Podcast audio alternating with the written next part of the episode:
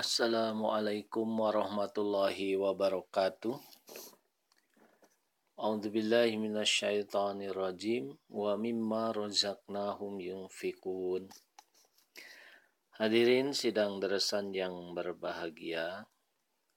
Kita di dalam jemaat harus banyak bersyukur dan marilah kita banyak bersyukur kepada Allah Subhanahu wa taala karena kita sangat berterima kasih kalau subhanahu wa ta'ala dengan bayatnya kita ke tangan Hadrat Imam Mahdi alaihissalam di akhir zaman ini. Sehingga dengan bayatnya kita kepada beliau, Alhamdulillah di dalam perjalanan kerohanian kita selalu ada obor.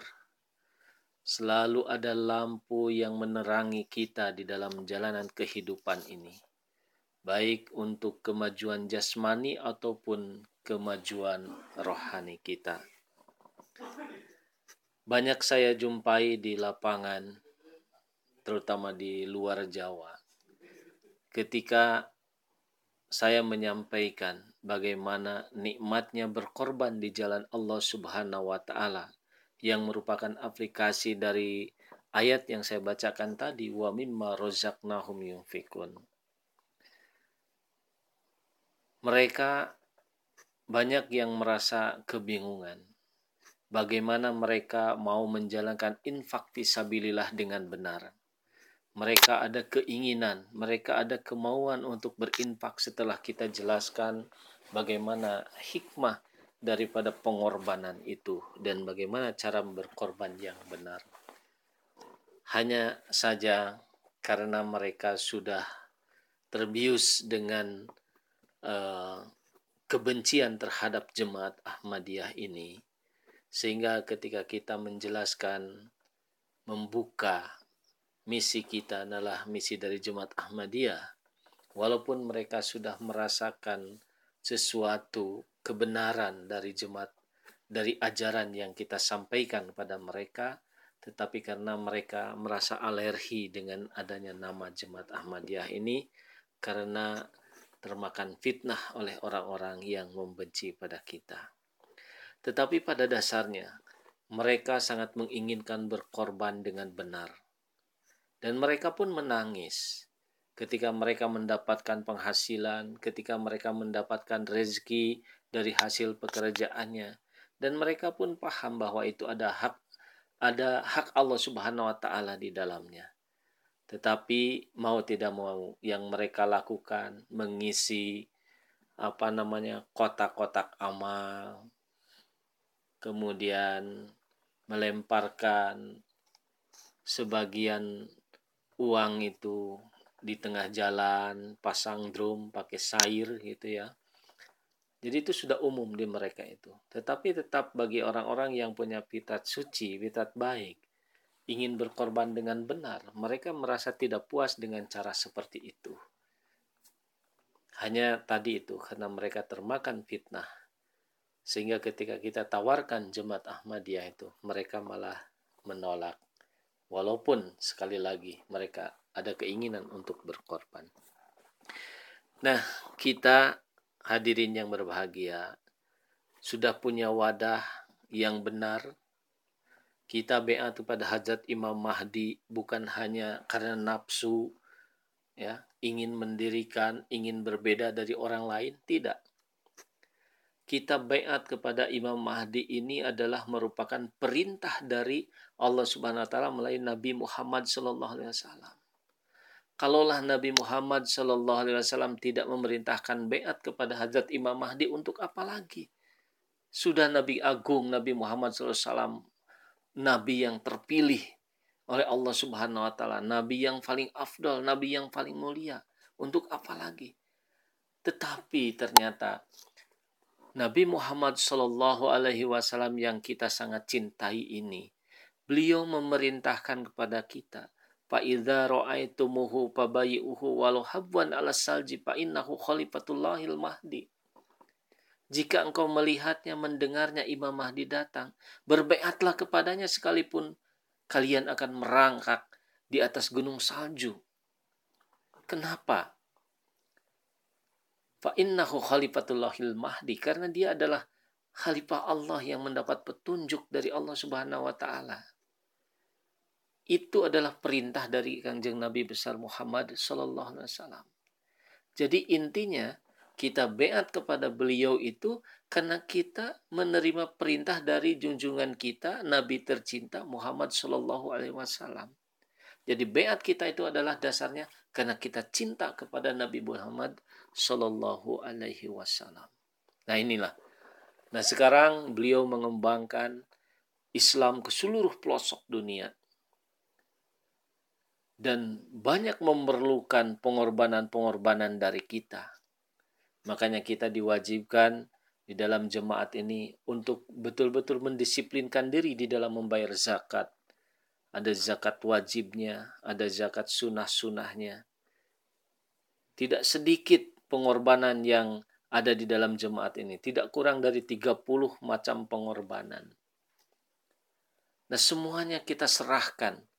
Setiap kita mendapatkan penghasilan kita keluarkan. Setiap kita mendapatkan hasil keringat kita, kita keluarkan, kita sisihkan untuk perjuangan itu. Ke mana uang yang kita korbankan itu? Yaitu adalah hak Allah Ta'ala yang ditangani oleh huzur oleh nabi, oleh khalifah di zaman sekarang ini. Itu sudah tanggung jawab hujur.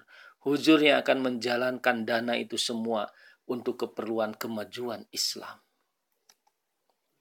Kita sangat bangga, kita sangat senang pengorbanan kita dimakan bukan hanya oleh satu dua orang, dipergunakan bukan oleh satu dua orang, bahkan bukan hanya untuk lingkungan kita, bukan hanya untuk bangsa Indonesia, tapi pengorbanan kita ini adalah pengorbanan yang akan dirasakan oleh seluruh umat manusia. Karena setiap pengorbanan besar atau kecil yang melalui M1 itu, melalui M1 itu, itu sampai pada Baitul Mal. Kalau saya ibaratkan yang kita keluarkan itu setetes air yang dimasukkan ke dalam lautan, yang dimasukkan ke dalam samudera. Kalau sudah menetes ke dalam samudera itu, apakah kita bisa membedakan lagi mana punya si A, punya si B, punya si C? Apakah kita bisa mengambil murni yang satu tetes tadi punya milik saya? Tidak. Semua samudera merasakan hasanah merasakan kenikmatan dari pengorbanan yang hanya setetes itu. Oleh karena itu, hadirin yang berbahagia, ketika kita melepaskan, lepaskanlah. Biarlah Allah melalui khalifahnya yang akan mempergunakannya. Untuk kita, kita mencari lagi dari yang lain. Kita tidak harus berharap lagi untuk mendapatkan sesuatu dari jemaat tetapi kita bagaimana terus memberikan pengorbanan kepada jemaat ini. Kita hanya akan mendapatkan harapan penggantian dari Allah Subhanahu wa taala yaitu ridho Allah Subhanahu wa taala itulah penggantinya yang utama untuk kita. Karena ada hak-hak yang memang diajarkan atau diatur oleh Islam siapa yang akan bisa atau dapat menerima kembali pengorbanan-pengorbanan kita itu. Tentunya bukan kita. Kita sudah memberikan, masa kita akan minta lagi. Jadi itu mungkin tidak mungkin. Kita berpikir dengan akal sehat pun kita tidak mungkin. Karena kita berkorban itu artinya kita memberikan. Apalagi kalau ada seorang mubalik yang menjelaskan bahwa pengorbanan kita ini bagaikan apa? Harta yang kita miliki itu diibaratkan kita memiliki seekor ayam, seekor ayam. Jadi ayam itu milik kita, milik saya, milik aku.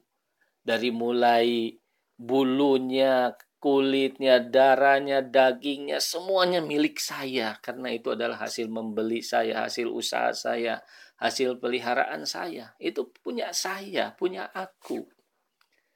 Tetapi ingat, ketika kita memotong ayam, mau memakannya, yang tadinya mengatakan bahwa sampai bulu, kulit, apa semuanya adalah milikku, tapi ternyata ketika kita mau makan, bulunya dibuang, tulangnya dibuang, kotorannya dibuang.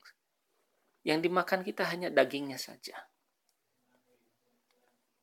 Nah, jadi pengorbanan itu hasil keringat kita, hasil usaha kita, uang yang kita dapat itu sama seperti itu. Nah, di situ ada hak yang lain. Nah, tadi ibarat bulunya, ibarat tulangnya, ibarat kotoran dikeluarkan dulu sebelum uang gaji, uang hasil keringat kita itu dimakan oleh kita. Maka ketika kita sudah mengeluarkannya di dalam jemaat alhamdulillah diatur ada uang zakat wajibnya, ada ada candahnya, ada candah am, ada candah wasiat, ada pengorbanan-pengorbanan yang lain-lainnya.